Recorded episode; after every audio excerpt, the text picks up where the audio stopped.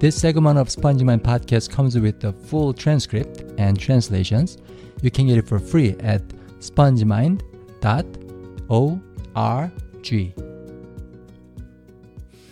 안녕하세요. 스펀지마인드 존슨입니다. 한국엔 전라도라는 지역이 있어요. 한국 지도 보면 남서쪽에 있는 곳이에요. 근데 저 어렸을 때 주변 어른들이 이 전라도 사람들에 대해서 안 좋게 얘기하는 걸 많이 들었어요. 전라도 사람들은 믿으면 안 된다. 전라도 사람들 중엔 깡패가 많다. 뭐 이런 얘기들. 물론 그때 저는 어른들 말이라면 무조건 귀를 막고 안 듣던 나이였기 때문에 한 귀로 듣고 한 귀로 흘렸어요. 그리고 대학을 가고 어른이 되고 전라도에서 온 친구들을 실제로 사귀면서 그 어른들 말이 맞다는 어떤 증거도 발견하지 못했습니다.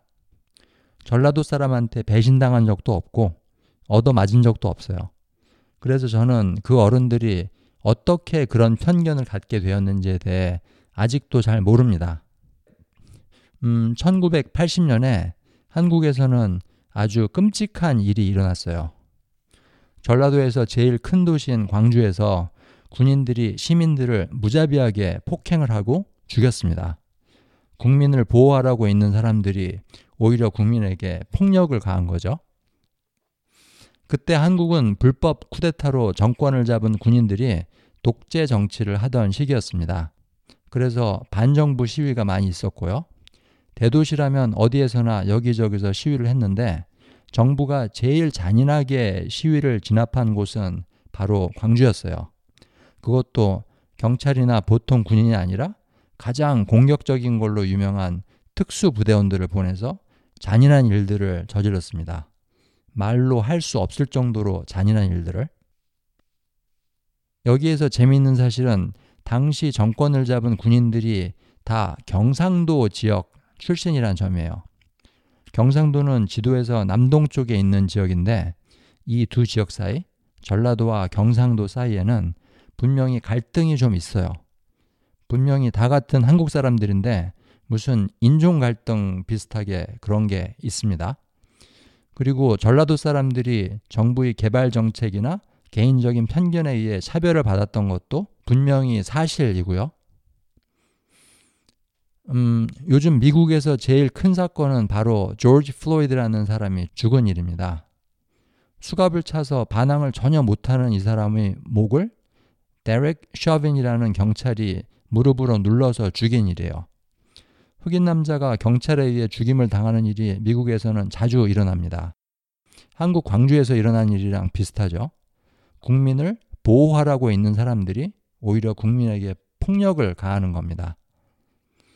피해자 조지 플로이드는 흑인이었고 가해자 데릭 셔빈은 백인이었는데 다른 건 다 무시하고 이 부분만 보면서 아주 간단하게 문제를 설명하는 사람도 있을 것 같아요.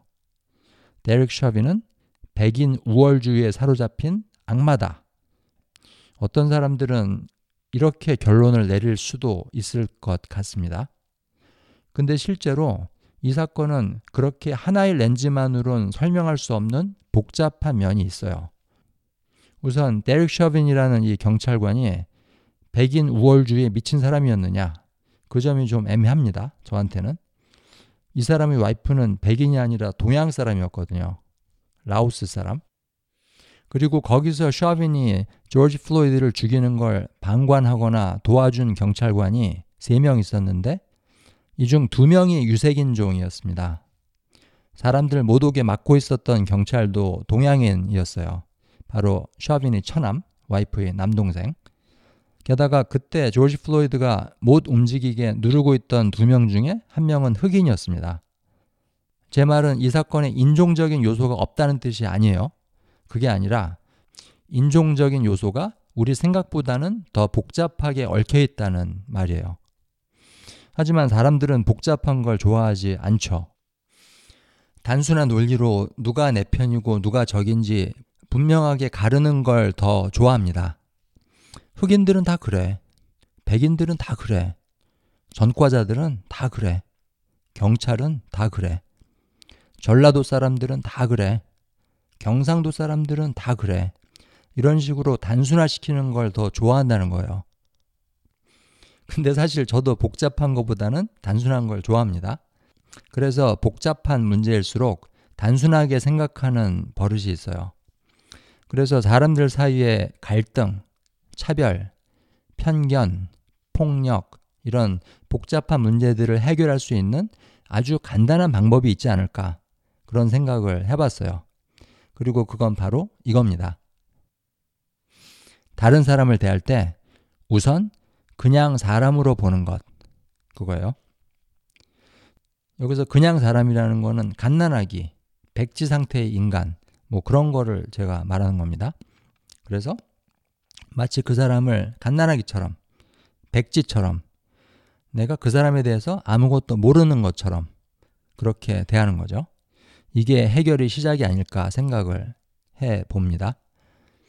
그래서 우리가 어떤 사람을 대할 때 흑인으로 보기 전에 우선 그냥 사람으로 보는 거, 백인으로 보기 전에 우선 그냥 사람으로 보는 거, 전라도 사람으로 보기 전에 경상도 사람으로 보기 전에 우선 그냥 사람으로 보는 거예요. 우리가 이런 식으로 모든 사람을 대한다면 세상에 있는 복잡한 문제들 중에 많은 것들을 해결할 수 있다고 봐요. 전과자로 보기 전에, 경찰로 보기 전에, 보수인지 진보인지 보기 전에, 무슬림인지 기독교인지 보기 전에, 가해자 또는 피해자로 보기 전에, 나보다 못난 사람 또는 나보다 잘난 사람으로 보기 전에, 금수저인지 흙수저인지 보기 전에, 우선은 그냥 사람으로 보자는 거죠. 물론 구조적인 문제는 고쳐야 합니다. 하지만 그것만으로는 부족해요. 우리가 사람을 사람으로 보지 못하면 아무리 법을 고치고 제도를 고쳐도 문제는 해결되지 않습니다. 물론 여기에는 비용이 있어요. 배신과 실망의 리스크가 있습니다. 하지만 특정 집단에 속해 있다고 해서 무조건 믿지 않는 거의 비용은 굉장히 큽니다. 일단 믿고 시작하는 거의 비용보다 그게 더 커요. 불신의 비용, 불신의 리스크는 우리 생각보다 더 크다는 거죠. 일단은 하나하나의 사람을 갓난아기로 보는 거, 백지 상태로 보는 거, 그냥 사람으로 보는 거.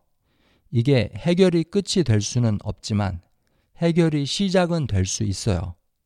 이게 훌륭한 첫 단추가 될 수 있다는 거죠. 그럼 다음 스펀지 루프에서 뵙겠습니다. 안녕히 계세요.